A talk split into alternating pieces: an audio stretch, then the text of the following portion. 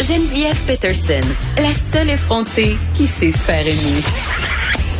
Jusqu'à 15, vous écoutez Les effrontés. Petit retour sur le dossier de l'enseignement. J'ai beaucoup, beaucoup, beaucoup, et c'est un euphémisme de le dire, critiqué les ratés de l'enseignement à distance, le fameux enseignement en ligne. Mais, hein, parce a toujours un mais. Dans certaines écoles, ça se passe plutôt bien. Euh, et je reçois la directrice de l'école Pierre Bédard, Marise Girard, qui justement signe une lettre ouverte dans la presse pour nous dire que dans son école à elle, ça va bien. Madame Girard, bonjour. Bonjour. Bon, euh, pourquoi vous avez décidé euh, de publier cette lettre? Premièrement, j'étais curieuse pour dire justement que ça va bien. Vous étiez écœurée de nous entendre chialer? Un petit peu. Au Ben, moins, c'est pas vous honnête. précisément, pas vous précisément, mais euh, honnêtement, on entend beaucoup évidemment là tout ce qui ne va pas dans les écoles euh, publiques actuellement, mais euh, Ouais. on travaille fort dans les écoles publiques euh, depuis la. Ben on, tra- on travaille fort tout le temps, mais euh, depuis la fermeture des écoles, on a eu beaucoup, beaucoup, euh, beaucoup à se réorganiser puis euh, à ben, se réinventer, même si c'est un verbe qu'on n'aime pas beaucoup. Oui, un peu galvaudé par les temps Oui, qui c'est courent. ça. On s'est beaucoup, beaucoup mobilisé, puis euh, puis on fait des belles choses et je trouvais important quand même de les nommer ces choses-là. C'est certain que mon, mon milieu n'est pas parfait. Là. Il n'y a pas une école qui est parfaite actuellement, puis ça n'existe pas de toute façon la perfection. Mais comme il y a quand même euh, vraiment beaucoup de belles actions qui ont été posées, qu'on a un système qui fonctionne bien actuellement, je trouvais important de le mentionner pour mettre en valeur mon école, mais pour mettre en valeur aussi là euh, tout ce qui se fait de beau dans les autres écoles publiques, parce qu'assurément il se fait des belles choses ailleurs aussi, là, pas Mais- juste à l'école Oui, parce que dès le départ, euh, une critique qui revenait souvent, c'était que les profs, euh, en ce moment, étaient, payés- à rien faire, surtout au début de la crise, là, où on, on a vécu ça un peu comme des vacances, tant au niveau euh, des parents, des élèves, que peut-être des enseignants. Vous, est-ce que vous êtes d'accord avec ça? Ben c'est vrai qu'il y a des enseignants. Ben de toute façon, on s'est fait dire qu'on avait euh, que les écoles étaient fermées, que c'était un petit peu comme des vacances. Fait que tout le monde a entendu ce message-là. Mais malgré euh, malgré ça, il y a quand même plusieurs enseignants qui se sont mobi- mobilisés tout de suite pour Mm. communiquer rapidement avec leurs élèves et poursuivre les apprentissages avec euh, les élèves. Et après ces deux premières semaines-là, il y a eu quand même un grand grand vent là, de mobilisation pour euh, soutenir de façon encore plus intensive les élèves. Vous avez prêté oui, du matériel, notamment informatique. Là. Vous n'avez pas attendu de recevoir les fameux iPads du ministère? Ben non, on n'a pas attendu euh, ça. Nos élèves, quand même, euh, même à, à partir de la première secondaire, ils sont souvent munis d'un téléphone cellulaire qui est un petit peu le prolongement d'eux-mêmes. Oui, je suis bien Euh, donc, au On a été capable, on a été capable de communiquer quand même rapidement avec Mm. eux euh, via le téléphone, d'utiliser quand même la plateforme Teams parce que c'est la plateforme qui est soutenue dans la commission scolaire. Donc, de travailler avec celle-là, de Mm. travailler avec Messenger aussi avec les élèves.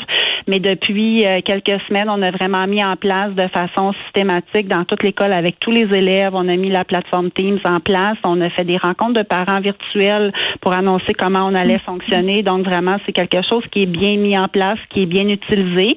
Mais euh, malgré tout ça, il y a quand même des élèves là qui ne se sont pas mobilisés, puis qu'on a beaucoup beaucoup de difficultés à rejoindre ou qu'on n'a pas été capable de rejoindre. Là. Donc on a des élèves Ben, depuis le mois de mars ouais. qui ne travaillent pas là.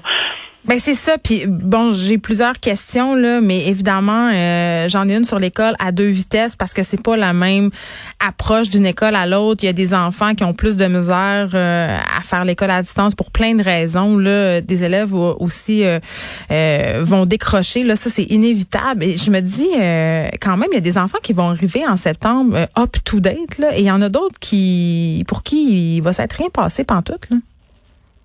C'est vrai.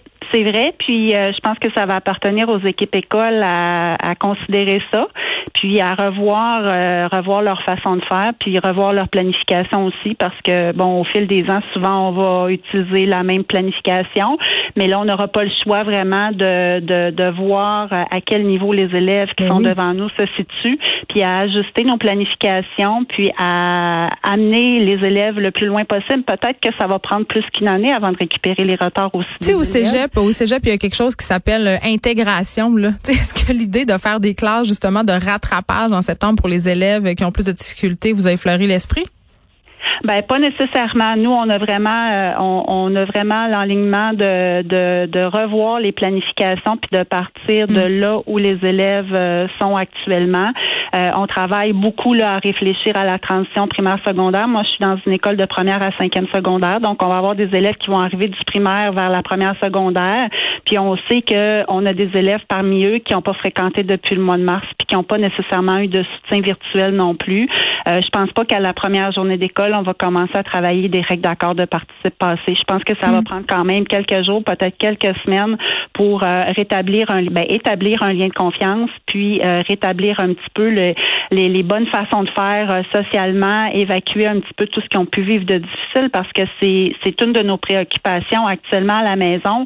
Normalement, lorsqu'on travaille à l'école, on a le contrôle sur le milieu d'apprentissage, mais là, les enfants, on n'a aucun contrôle sur ce qui se passe à la maison. Puis il y a des familles qui sont hyper mobilisées, il y a des familles qui sont très très structurées, puis il y a des familles qui sont dépassées. Fait qu'il faut tenir compte de tout ça. Il y a des parents, il y a des parents qui travaillent aussi, Madame Gérard. je pense qu'aussi il faut être honnête. Ben, quand, oui. Quand je dis ça dépassé, là, c'est ça que je veux dire, c'est qu'il y a des parents là qui doivent partir aux petites heures du matin, qui travaillent des heures de fou, puis qu'en plus, il faudrait qu'ils soutiennent leur enfant à la maison. On a des enfants qui se retrouvent malgré eux parfois tout seuls, qui n'étaient pas nécessairement motivés, mais là, ils sont pas plus motivés tout seuls à la maison. Madame Gérard, est-ce que vous trouvez, comme directrice d'école, que le gouvernement Legault vous a bien accompagné dans toute cette histoire-là? Ben, je n'aurais pas aimé, euh, je n'aurais pas aimé être à la place du gouvernement Legault. Je n'aurais pas aimé être à la place euh, du ministre Roberge parce que quand même, euh, c'est une situation qui est nouvelle pour tout le monde. On mm. vit ça pour la première fois. ils doivent tenir compte de différentes recommandations. Mais ils écoutent. Est-ce qu'ils vous écoutent, vous, les, les directions d'école Avez-vous une communication? Qu'est-ce qui se passe? Ben nous, on a des représentants qui euh, qui communiquent, oui, avec le ministère de l'Éducation. Je pense que je pense qu'ils nous écoutent, euh, ils nous écoutent comme ils doivent. Ils, considèrent ce qu'on dit comme ils doivent considérer aussi toutes les recommandations autant de la santé publique. Mais comme euh, pour revenir à votre question, je ne voudrais pas être à leur place, comme je ne voudrais pas être à la place de ma direction générale de la commission scolaire qui fait un travail extraordinaire. Puis mes profs voudraient pas être à ma place non plus. Mais ma question, c'est êtes-vous satisfaite? Est-ce que je suis satisfaite? Euh, c'est difficile pour moi de, de dire que je suis satisfaite ou je suis pas satisfaite. Actuellement, on, on vit avec euh, les informations qu'on a. On fait des miracles pour s'adapter au mm. jour le jour. Euh, peut-être que dans quelques mois, on sera capable de se dire ah ben oui, peut-être qu'on aurait pu faire autrement ou peut-être qu'on aurait aimé être accompagné autrement. Mais actuellement, on n'est même pas. Moi, je suis même pas en train de, de critiquer qui que ce soit. J'accueille dans le fond les, les consignes au fur et à mesure puis euh, j'essaie de guider mon équipe. Vous êtes en mode solution avec ça. Exactement. On n'a pas le choix. Il faut pas, on peut pas rester à rien faire. Il faut continuer à travailler avec les élèves, puis on va amener le plus grand nombre d'élèves possible aussi vers la réussite. Euh, c'est un gros défi, puis on, s'est bien serré les coudes jusqu'à maintenant, puis j'ai bien confiance qu'on va le faire jusqu'à la fin de l'année. Très bien, Marise Girard, directrice de l'école Pierre Bédard de la commission scolaire des Grandes Seigneuries. Merci. Ça me fait plaisir. Bonne journée. De 13 à 15, les effrontés.